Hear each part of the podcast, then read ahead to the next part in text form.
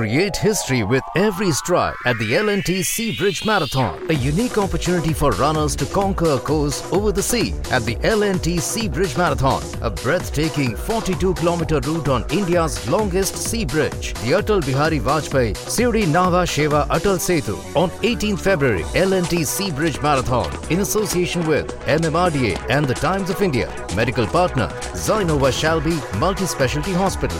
Protein partner Way 91.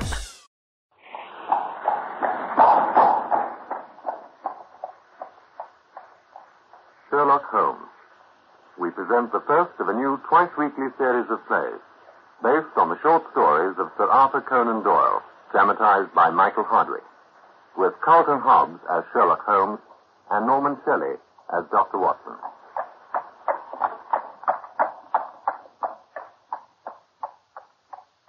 And now, here is Dr. Watson to introduce the case of the Dancing Men. Uh, thank you, sir. I have told elsewhere of the joyful return of my friend, Mr. Sherlock Holmes, three years after his supposed death struggle with the late Professor Moriarty at the Reichenbach Falls. After his restless wanderings in the East and on the continent, he seemed content to be at anchor once more in the haven of our former lodging at 221B Baker Street, where our landlady, Mrs. Hudson, proceeded as usual to spoil him while continuing to deplore his irregular and untidy habits. But it was not long before he had become absorbed again in his practice as a consulting detective, ready for any investigation that gave promise of stretching his remarkable powers to their limit. I, I see him now, one morning, sitting in silence, his long, thin back curved over a chemical vessel in which he was brewing a particularly malodorous product. His head was sunk upon his breast. he looked, from my point of view, like a strange, lank bird with dull gray plumage and a black topknot. Oh, Watson, you do not propose to invest in South African securities. Hey, Holmes, how on earth do you know that? Confess yourself utterly taken aback. I am. I ought to make you sign a paper to that effect. Why? Because in five minutes you'll say it's all so absurdly simple, Holmes. I shall say nothing of the kind. We shall see. There, that's done. Now, Watson, you've heard me remark before that it is not difficult to construct a series of inferences, each dependent upon its predecessor and each simple in itself. Frequently. If after doing so, one simply knocks out all the central inferences and presents one's audience with the starting point and the conclusion, one may produce a startling, though possibly a meretricious effect. So I don't quite see what all this is about. Now, it was not really difficult, by an inspection of the grooves between your left forefinger and thumb, to feel sure you did not propose to invest your small capital in the gold field. What fingers? I don't see any connection. When you returned from the club last night, you had chalk between your left forefinger and thumb. Well, what of it? I put it there to steady me cue. You never played billiards except with Thurston. Now, you told me four weeks ago that Thurston had an option on some South African property which would expire in a month and which he desired you to share with him. Ah. Yet your checkbook is locked in my drawer, and you haven't asked for the key. Mm-hmm.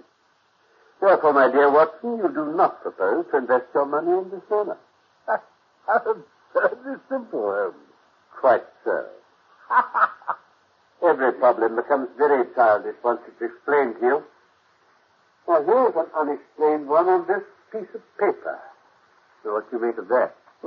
What on earth is it? It looks like a row of little men. Uh, one or two of them waving flags, it seems.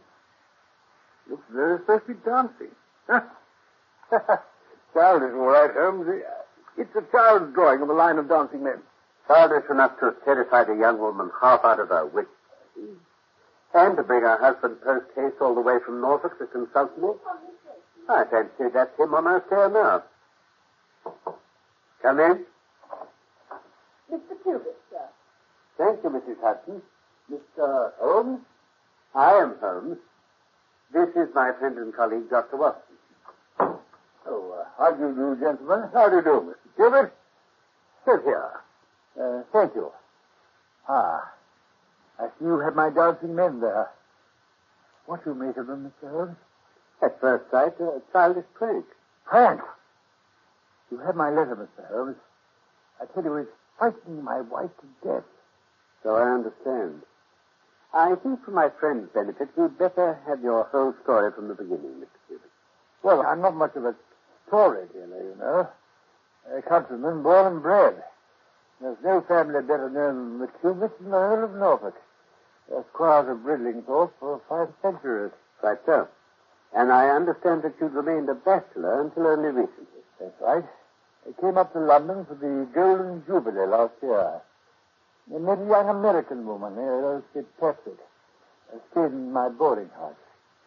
Well, to cut a long story short, before the month was up, I was as much in love as a man could be. Married her at the registry office and uh, took her back to Bridlingthorpe. Congratulations. Well, uh, some thought I was mad. I don't doubt. A man of good old family taking a wife, an American as that, without knowing a blessed thing about her family or her past. But if you saw her, you'd understand why I did it. Did she tell you nothing about her background? Yes. Yes, she said, I beg you never to ask about my past. If you take me, Hilton, she said, you take a woman who has done nothing that you need personally be ashamed of. But you'll have to be content with my word for it. If you can't, then go back to Norfolk and get all about me. That was very straightforward. Well, there was no going back for me. I took her on those terms. That was just a year ago. We've been very happy. Blissfully. Until just the other morning, we were coming back from an early morning ride. Hunt, he's the stable lad, took our horses, and Elsie ran on ahead into the house. I'll tell Saunders breakfast in ten minutes, darling. Righto. Ah, good boy. Just got it for a month. You can take him now, Hunt. I sir. Hey, what are all, what are all these chalk marks? Come here. Nothing to do with me, sir. You don't suppose the mistress or I go round chalking. Hmm, what are they? Sort of little men dancing. You don't suppose we go around chalking such things on window ledges, do you? Oh, me, sir. Or Saunders or Cook? Oh, come on now. I can't eat you for it. It wasn't me. Oh, very well. Only get it rubbed off. And I don't want to see any more of it, do you understand? Pass me, Hilton. Thanks. Ah. Silly young goat. Hey, me? No, darling, not you. Um, Here's your coffee. Thanks. No, that young Hunt. No, he's not all that bright, too. I don't like a liar. Is that what he it is? Talking rubbish on a window ledge? Rude rubbish? Well, some sort of scribble. little men sort of dancing about. Idling his time. A little chalk in his hand, I suppose. Uh, but uh, on the house is too bare. Oh! Darling!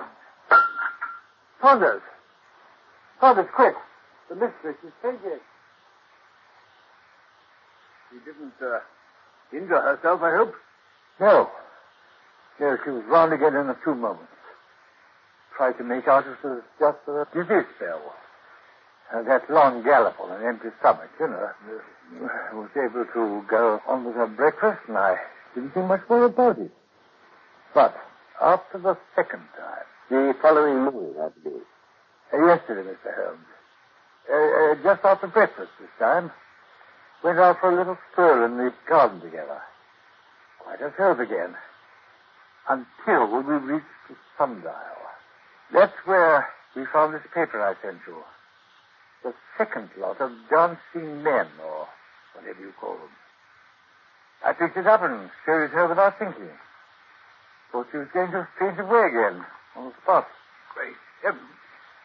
Mr. Cubitt, these dancing men you found on the sundial, can you possibly say whether the drawing is the same as the one you saw on the windowsill?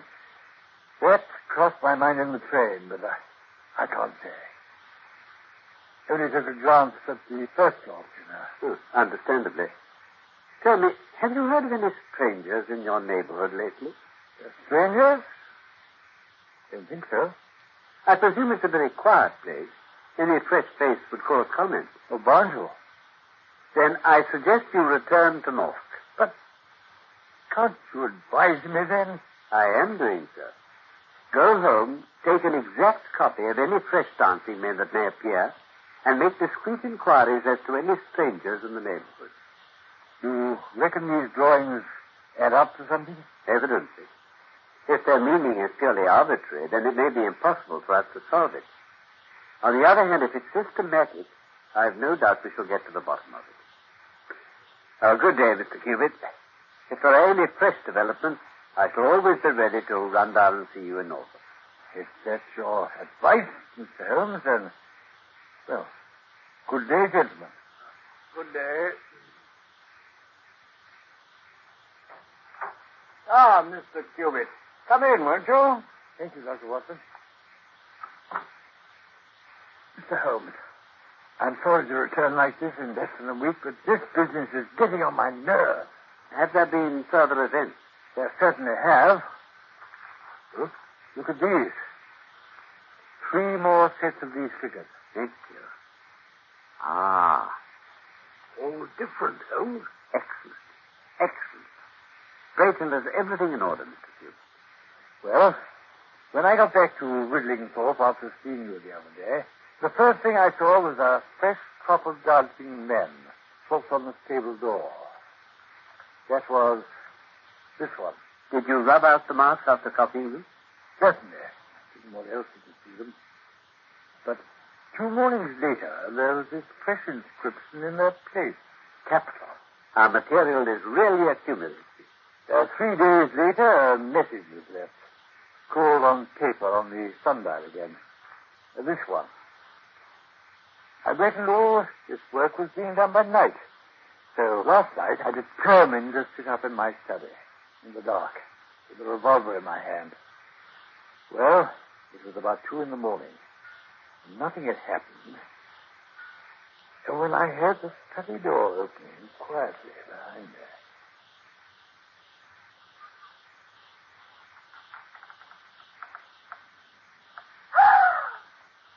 her, Elsie, what the? Oh, Susan, you scared me. What are you doing? Why, you're fully dressed. And a gun. What are you doing, more likely? Uh, I guess I couldn't sleep. I, I came to look for a book. Without bringing a light? There's the moon. Now, see here, Elsie.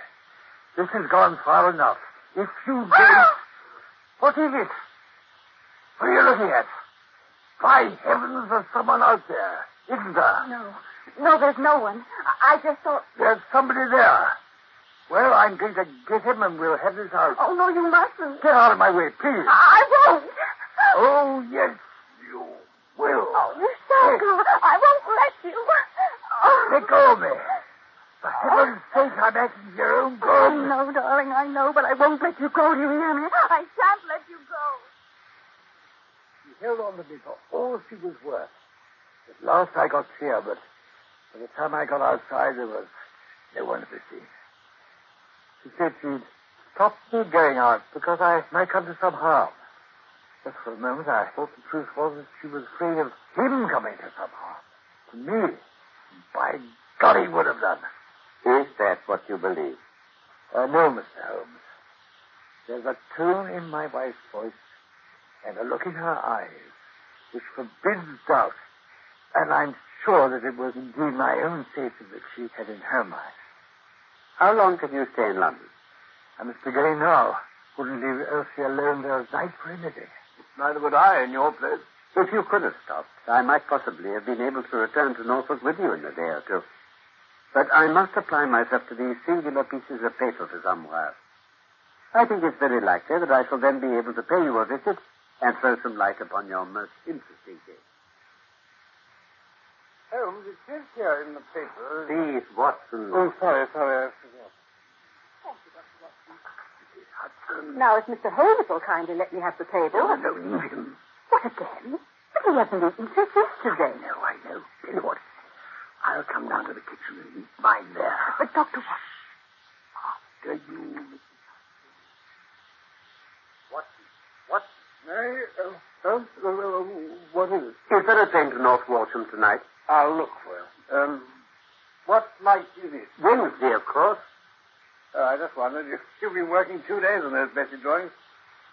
Time seems to mean so little. It might have been Thursday by now, for all you know. Please, Watson. Uh, yes, here we are, North Walsham. What time? Oh, no, the last one just left. Confound it. If only this new letter from Cubitt had arrived sooner this evening, we could have caught that train. This affair has gone far enough. More dancing men? You, you found something then? That our presence is most urgently needed. Yes, Mrs. Hudson? Is that an answer to my cablegram? it is, sir. The boy's waiting if you should wish to reply. Well, uh, very much doubt if it could be. Ah, Watson, this settles it. We must get there without delay. But is there some danger? I fear so. Well, why not warn them by telegram, the, the, the boys? to- No, no, no. The place is too remote. It won't be delivered tonight. Our only hope is to take the very first train in the morning.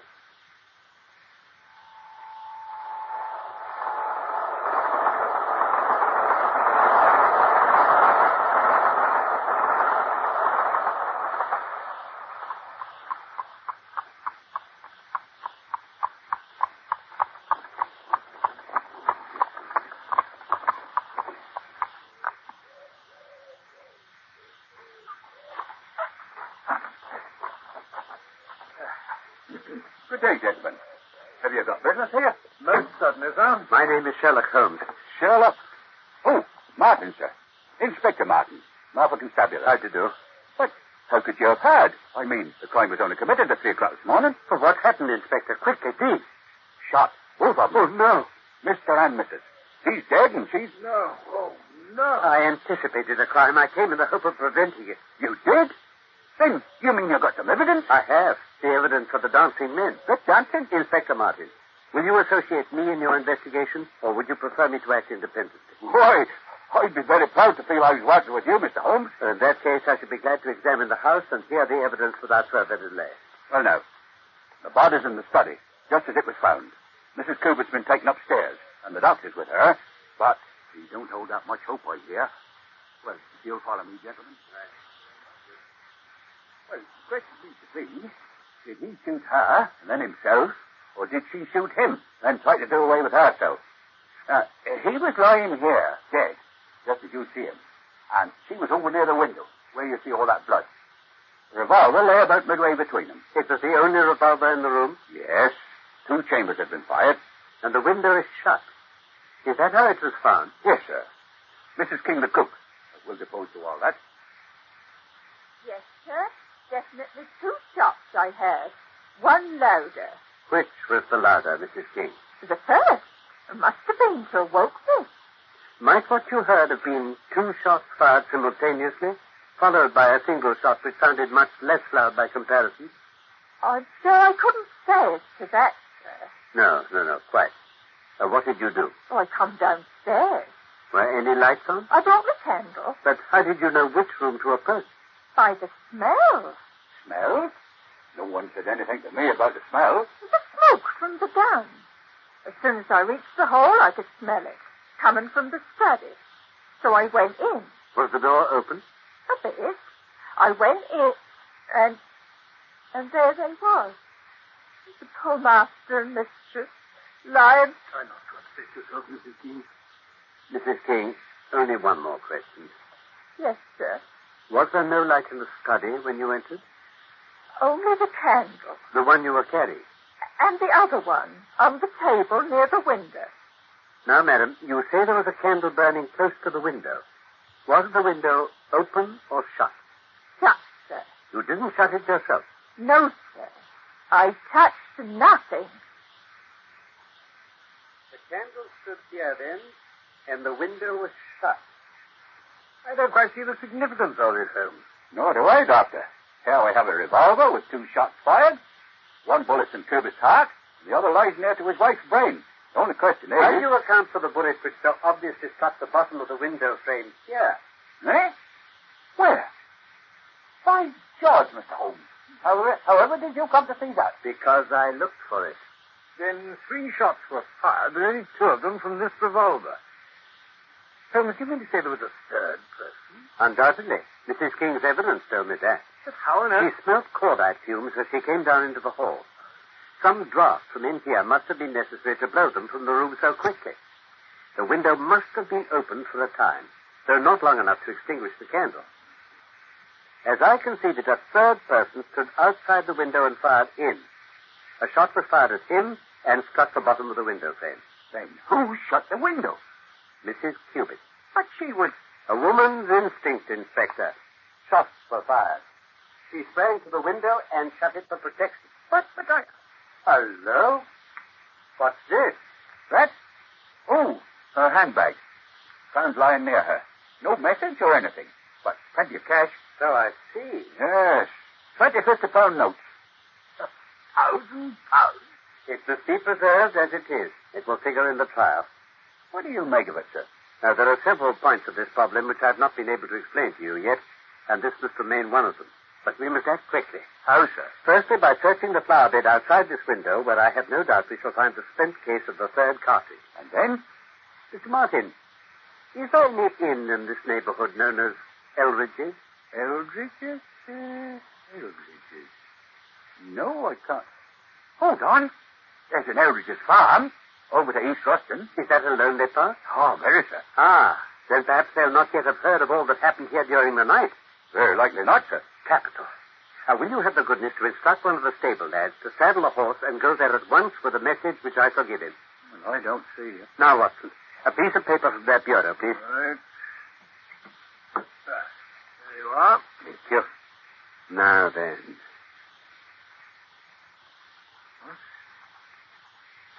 Abe Slaney. Eldridge's farm. Holmes, who's Abe Slaney? You'll find out soon enough. And, uh, Inspector, Mm-hmm. I think you'd do well to telegraph for an escort, as you may have to convey a particularly dangerous prisoner to the county jail. Really? The boy who takes this note could no doubt forward your telegram. As you see, Watson, this uh, this is not my usual form of communication. Johnson men?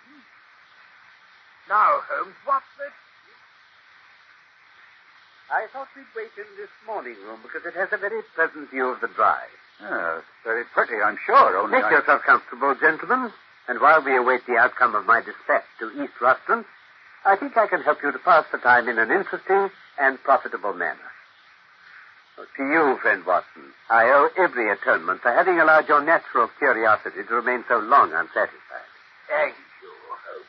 To Mr. Martin, the whole incident may appeal as a remarkable professional study. Remarkable's the word, eh, Doctor? I am fairly familiar with all forms of secret writing, and I am myself the author of a trifling monograph upon the subject, in which I analyze 160 separate ciphers. But the use of these dancing men is entirely new to me, and has been invented, apparently, to conceal that a message is being conveyed by giving the impression of random sketches by some child. I see. Now, as you are aware, E is the most common letter in the English alphabet. The figure most common in all these troops of dancing men was this little fellow with legs apart and left arm upraised. Operatic tenor taking a high C. Very good, Watson. Only it's an E in this case. now, speaking roughly, the order in which the other letters of the English alphabet tend to predominate is T, A, O, I, N, S. And so I had two messages complete. The first of which read, Am here Abe Slaney at Elridge's. Now, I had every reason to suppose that this Slaney was an American. Well, how is that, Holmes? Abe is an American contraction. Mrs. Cubitt's American origin and her reticence about her past suggested that there was some criminal secret involved. I therefore cabled to the New York Police Bureau asking whether the name of Abe Slaney was known to them, and received the reply, Abe Slaney, the most dangerous crook in Chicago. By George. On the very evening this answer arrived, Cubitt sent me the last of his dancing men messages. It read, Elsie, prepare to meet thy God. I knew there wasn't a moment to lose. Unfortunately, Watson, we did lose our moment and reached here to find that the worst had already occurred. Yes. Hello. Who's this? Good. If I'm not mistaken, Abe Slaney. What? What's he doing here? I invited him. Well, he doesn't know it as Hmm. Powerful looking gentleman, isn't he? Hmm. I've given instructions that he's to be directed immediately to this room. So, I suggest we take our positions behind the door. You'll need your handcuffs, Inspector. Very good. But you can leave the talking to me.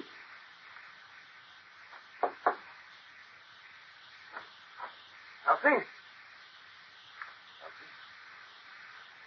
Take him.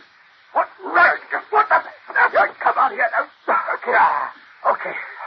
So somebody got the drop on Abe Slaney at last. But who are you guys? Where's Elsie? Into this chair with him. Mrs. Hilton Cubitt is seriously wounded. What? She may die. Are you crazy? He shot at me and I shot at him. You think I'd have touched a hair of Elsie's head? She was mine. Who did this Cubitt guy think he was, taking her away from me? He did not take her. Huh? She broke away from our country and you when she discovered the kind of man you are. Uh, But you had to dog her steps to England and threaten her. Well, Slaney, you caused the death of an innocent man and driven his wife to attempt suicide. Suicide, Holmes? Huh? now I know you're crazy. Say, if she's hurt so bad, how did she write this? Telling me to get over here fast. I wrote it. Look, Elsie's pa, old Patrick, invented this dancing men code, and nobody outside the gang knew it. What one man can invent, another can discover. Her father was in the gang with you, you say? Sure, he was the boss. Now you know what's in her past, eh? I also know that she expected you to come here last night and had a thousand pounds ready to offer you if you'd leave her and her husband in peace. Huh? But he was waiting here too, wasn't he, Slaney? Look, it, it, it was self-defense, I tell you. He shot at me first. And hit the window frame. You shot back through the open window simultaneously and killed him. A servant thought both shots were one. You fled. Mrs. Cubitt sprang to the window and shut it, then picked up her husband's gun and turned it on herself. From remorse, I dare say, for bringing him to his death. If she recovers, she may yet have to face a charge of murdering her husband. What? The least that you owe her is to make it clear to the whole world that she was in no way directly or indirectly responsible for his tragic end. Okay. I ask nothing better. I guess you fellas are cops. All right, you can take me. I won't try anything. I guess I've done enough. I'll bring in a couple of my constables then. Mr. Holmes, I only hope if ever I have an important case again, I'll have the good fortune to have you by my side. Thank you, Inspector. The credit shall be yours. For myself, there has been the satisfaction of a singular inquiry. As to my friend Watson, Holmes? I think that I provided you with something unusual for your notebook. Yes, indeed. Then come along. 3.40 is our train. I fancy we should be back in Baker Street in time for dinner.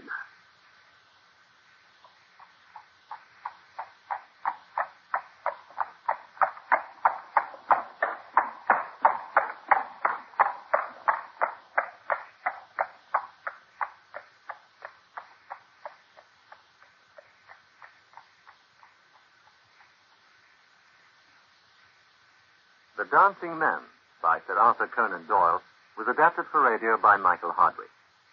The part of Sherlock Holmes was played by Carlton Hobbs and Dr. Watson by Norman Shelley.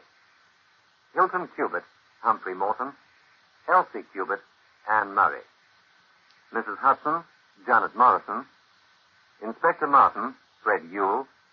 Mrs. King, Janet Hitchman. Abe Slaney, John Bentley. Hunt, John Gray. The production was by Graham Gould.